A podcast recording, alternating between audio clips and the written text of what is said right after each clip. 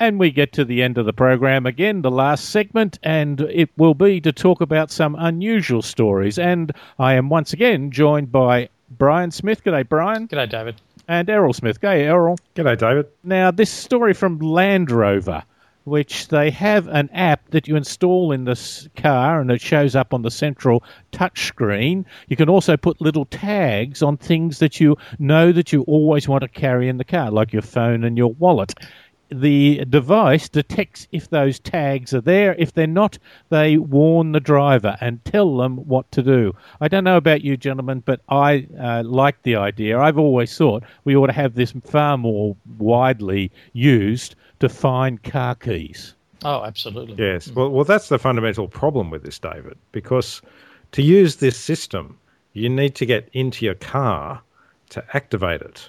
And for that, you need your car keys. So you need them at least once, don't you?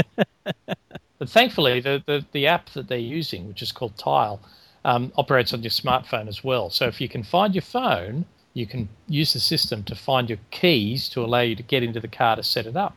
Mm. And, I, and I've seen uh, some people have actually attached one of these things to their phone. So if you can't find your phone, you can, but you do have your keys in your car. You get in the car and it can find the phone. It'll drive you there if you can't find your keys and you can get in the car, it puts up a sign saying you haven't got your keys. It also puts up another sign saying security has failed. I, I, don't know how, how successful this is going to be. The, these uh, tiles, they're called, they're not very small. They're sort of about the size of a matchbox. Oh, good grief. The idea it was sort of a thin matchbox.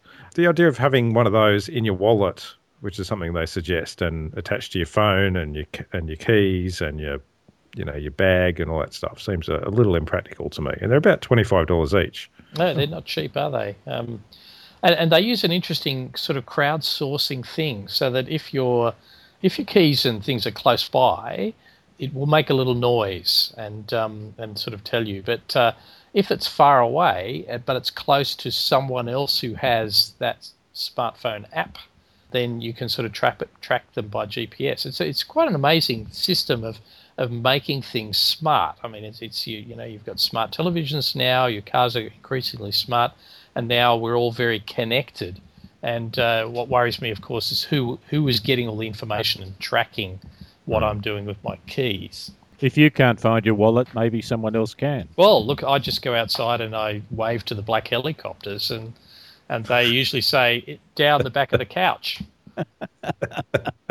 Could you put a, a, a, tile on your children just in case you've lost lose them? Like as long as they're small enough to insert under the skin, or as an earring. Now there's an idea, you know. Oh, okay. And look, a, a detectable earring so not only know where the person is who's wearing the earring, but where the lost earring is as well. Now, let me say the, another story. Brussels-based independent think tank, it's called the European Transport Safety Council. They've warned that driverless cars will need to undergo driving tests to ensure that they meet national highway rules. We at Overdrive have thought of the need to test technology such as electronic stability controls. Everyone says a car has it now, but are they equal? Are they good? Do some work better than others? Do some increase safety? Do some make it marginal? So, really, if we are going to test driverless cars, gentlemen, what sort of test do you think we might have? Well, David, uh, I think it, it has to flash its lights at oncoming traffic if, if it's just past a speed trap. I wonder if you can bribe the tester. Well, look, David, uh, connected with that, I mean, everyone at the moment is assuming that the driverless cars will be very democratic in the sense that they'll they'll obey the rules, they'll ne- negotiate amongst themselves for access and crossings and and um, you know passing and and uh, merging and things like that. Well, look, I think there's a, a real chance for systems to look for advantages over other systems. So you could have, you know, you might be able to, in a sense, bribe in inverted commas your smart cars system to exceed the speed limit or to drive more mm-hmm. aggressively than others, or even to um, get priority on, on roads, like uh, driving a bus lane for a while. So I like the idea of testing how effective these are. There's got to be some kind of standard or, algorithm that um, controls everything or that, that they must fit within. And I guess the system of how they detect and analyze other vehicle movements. Um, I'd like one test to be how do they perform when a, when a bicycle appears or a pedestrian. The idea of uh, bribing the tester and that, given that the tester is human, that might not necessarily be the case. Although you could do it if the car goes over the speed limit, it automatically transfers some money into his bank account. you know, you could link the systems together. Road rage has it got to show that it can do that? Give the finger salute. I mm. agree with you about a cyclist. I wonder if though we might have a virtual reality test where at the moment you sit on a dynamometer and measure but that's a bit simplistic. What if they had a total test where it got signals about cars in front and in different lanes and it had to cope with it? In a virtual way. Mm. And you test how it's going. You could also test how realistic its uh, emission data and, uh, and fuel consumption data are. Well, uh, the Toyota Prius, Prius is the first car to have undergone Europe's NCAP newest test of autonomous braking. It's actually uh, particularly for pedestrians. Mm. So we are starting to get into that. But this raises the question, gentlemen, of what is the road test of the future going to be? Yes, when you're just mm. an almost passive occupant. I, th- I, think in the states at the moment, California, I believe, is is looking to mandate there would still be a driving wheel, a steering wheel in the in an autonomous vehicle. So mm. the role and, and, of and, hope, and hopefully passenger, a brake. Yes, but the role right. of the passenger as to whether you are entirely passive and, a, and a, just a passenger, or whether you're expected to take over in certain circumstances. And and if the circumstances in which you are expected to take over are extreme, then yeah, we might have to make sure that people are very skilled in making snap decisions when things are going horribly wrong. And that's what we should test. Yeah. It says over to you. What? there was a book, I think it was called A Brief History of the Future, and it proposed that the humans will work on only two things in the future because robots will take over everything else. The two things they'll work on is insurance and distraction. Yeah. and now that's perfectly what we might have to measure as a road tester in any new car what's the insurance and how good is the distraction while it's driving along and I'm sitting there doing something. Well, that, that yeah. could be the measure of how safe the car is, David, is, is how expensive the insurance is. Well, I mean, the, the expectation is that uh, insurance claims and injuries will drop by incredible amounts. Human error is more than 95% of, of uh, crash reasons.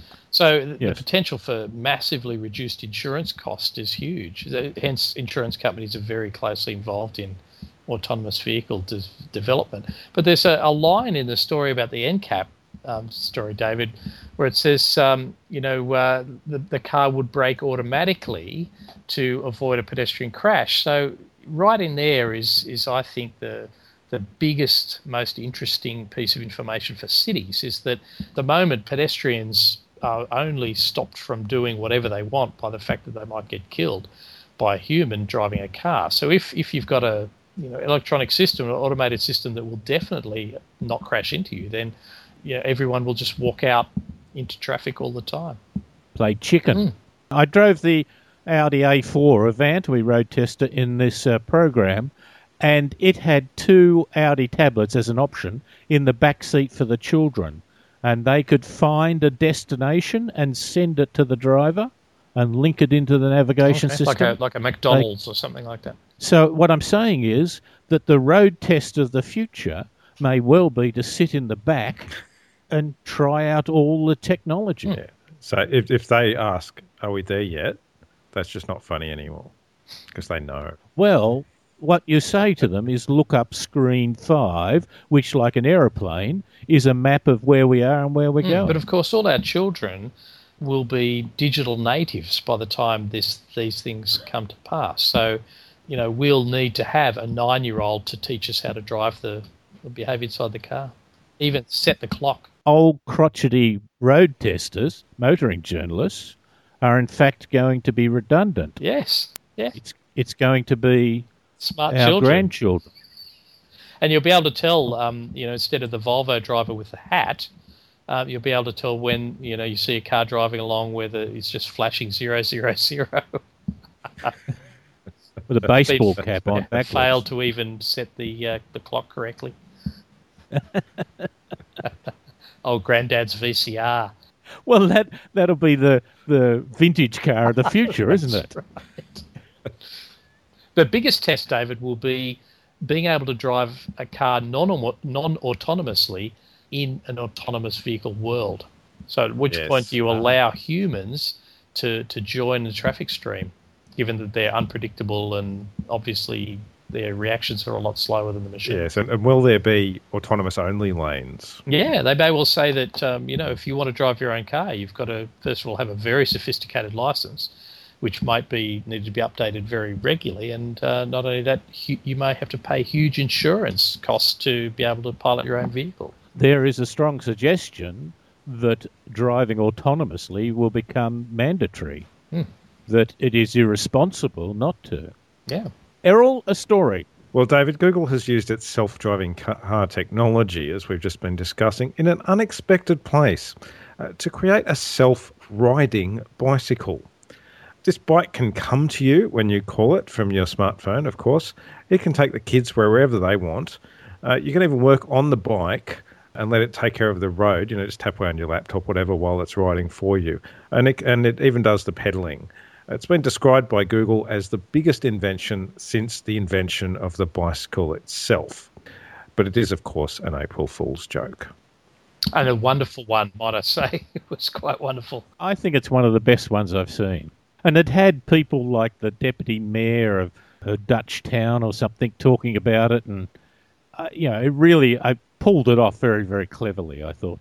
I like how they, they the bike is standing up on its own without moving, and, and the the you know the technician like tries to knock it over onto its side, and it just magically rights itself. Now, Brian, we were talking about this sort of uh, autonomous pedal vehicles, so that if I want to get a rickshaw to the bus stop, that's fine, but then the vehicle comes back and picks up someone else. Yes, what a, a lovely idea. And you contribute. You contribute your effort in a sense of pedaling, don't you? Hmm, hmm. Hmm. Yeah, we, yeah, we did suggest a self-driving rickshaw. Maybe Google will do that next April first. They did say, of course, you could also work while you're on your bicycle. You could look at your phone because the bicycle will look after itself. Now, we also did a story about an autonomous racing bike, and we thought, why have it? Because if you've got a bike, you only need, to- you know, only really carries one person most of the time. Where in fact, this might have a reality to it. Possible. Uh, Once once electric bikes become a bit more common, but maybe uh, maybe it'll head down the road of the of the automated car. Actually, your point about it falling over, I think, is the biggest issue. Yes, That's a, like a turtle that goes on its back. you, the bike couldn't get itself up. it'll just just uh, you know spin its wheels in the air crazily. That's where the kickstand finally comes into its own, throws it out to hold itself up. or, or training wheels. Ah, yes, automatically deployed. Well, you, you should expect it to do a track stand, shouldn't you? Like a like a racing cyclist. Brian, you have a story of a Porsche. Yeah, certainly, darling. It's it, darling. Certainly, David. It's a Porsche that uh, we can all own, and it's a Lego one. Uh, Lego's just uh, introduced a, a new uh, part of its Technics range, which are sort of sophisticated adult Lego. It's the Porsche GT3 RS. It's got 2,704 pieces, and of course, if you buy them individually, the the kit costs one million dollars, um, but it includes an instruction manual so thick it's a bit like a coffee table book. It's uh, it's a pretty attractive looking kit. It's uh, it's kind of very Lego like. It took three years for them to kind of um, to design this thing. It's uh, still not as many as it's uh, as Lego's Millennium Falcon, which is uh, cracks the scales at five thousand one hundred ninety five pieces, but it's pretty nice. It's a one to eight scale car. It uh, doesn't go, but um, but it looks like a pretty cool sort of uh, bit of toy for someone. Uh, Mm, are you I- a Lego fan, Errol? Oh, absolutely, Brian. And I, what I really liked about this is that it actually has a working dual clutch gearbox. The only thing I can say about that is I hope it works better than the real VW one. well, the emissions from this are much lower, David. Brian and Errol, you describe it, and Errol, you're a techo. I can understand that as you know, and the story describes it as gorgeous, desirable. I think it looks a bit like a junkyard challenge result. The bits don't seem to fit neatly together. I mean, it, it fits together and makes a car, but it looks like it's made out of scrap bits and pieces. Mm. But but, but David, junkyard that, Porsche. That, that's pretty much how Lego works, David. It's odds and ends thrown together to get something that approximates the uh, the real thing. And of course, the, the whole idea is, of course, that you can reuse it to make something else. I don't know. Can you, Errol? Because a lot of the parts look like sort of panels that are pretty specific to the to the kit. Um, uh, yeah, that, there's only t- only seven new pieces, yeah. and they're very small. Yeah, I was, I was, surprised about that actually. How how few pieces there are that are unique, but uh, it's. They say it's only going to cost three hundred dollars US. Only for it's a toy. Yeah, well, well, but Brian, you're right. If you buy the pieces individually, mm. We we went to a Lego exhibition. The kid bought a little flag. I'm talking about something that's about you know ten millimeters long. It was two dollars fifty or something. Yeah, it's you know if the individual parts. It's even worse than buying you know car parts, real car parts. Yes, even more expensive, and we we still pay the uh, the Australia tax because it's 300 US, but it's 500 Australian. Oh my goodness! Look, is Meccano still around? Uh, yeah, it's hanging in there. A Meccano Porsche that would be much more interesting. Nuts and bolts, and you know, a bit of bendy yeah. metal, sharp edges. Well, it'd, it'd probably be a uh, you know a Meccano Aston Martin or something, wouldn't it? Oh yeah, like couldn't be a couldn't be a European brand. Have to be British the thing about it, Brian, you're right. It does have a working dual clutch gearbox. And a six cylinder horizontally opposed engine, of course. Which the pistons go in and hmm. out, but. Despite having 2,700 pieces, it's still only the f- a fraction of a real car, which has uh, 10 times that at least. It's got to get things like cruise control working. That's the real test, isn't it? Errol, finally a story. Well, David, this one could be uh, an April's Fool's joke as well, but um, it's a little bit more like a Darwin Award entry test. There's a myth in Louisville, Kentucky, of a goat man who appears on a trestle rail bridge, but of course he only appears if you walk across the bridge first. Unfortunately, a couple decided to test this theory and encountered a freight train with the expected fatal results. So, David, the truth is out there, but so are idiots. Was there was something that was called the Pope Lick Monster, which sounds like it's sacrilegious, but in fact, there's a nearby creek called Pope Lick. Why I don't know, but that's that's what you get in America. This is a country where 30% of people believe World Championship Wrestling is for real, isn't it? and they watch NASCAR. But I, I, love the idea of these trestle bridges. These are these incredibly high and long bridges where many movies will feature someone partway along one of those trestle bridges and having to run in front of the, the oncoming freight train. Mm. They don't yeah, seem to have much safety provision. Yeah, there's nothing to the sides. So mm. the, the, the, basically the edge where the rails are is the edge of the bridge. Can't you lie down between the tracks? Isn't that the trick? Yeah, look, i am not sure. I'd as like long as they don't have a big cow catcher on the front. Yes. The woman was killed, but uh, the the guy apparently survived by sort of jumping over the side and hanging off the edge. That would be pretty scary because, you know, if you think of a freight train with 50 or 60 cars, it might take quite a long time uh, mm. for it to go past. I think the driver saw someone on the track but was unable to stop. So, you know, trains take a very long uh, time to stop and, and operating at about 60 odd kilometres an hour or 70 kilometres an hour, a lot faster than you can run. As we say, the Darwin Awards, where you lose people whom perhaps their contribution to the gene pool would not be all that strong. Gentlemen, always good to talk to you. Thank you for your time. No worries. Cheers, David. Errol Smith and Brian Smith talking some quirky news.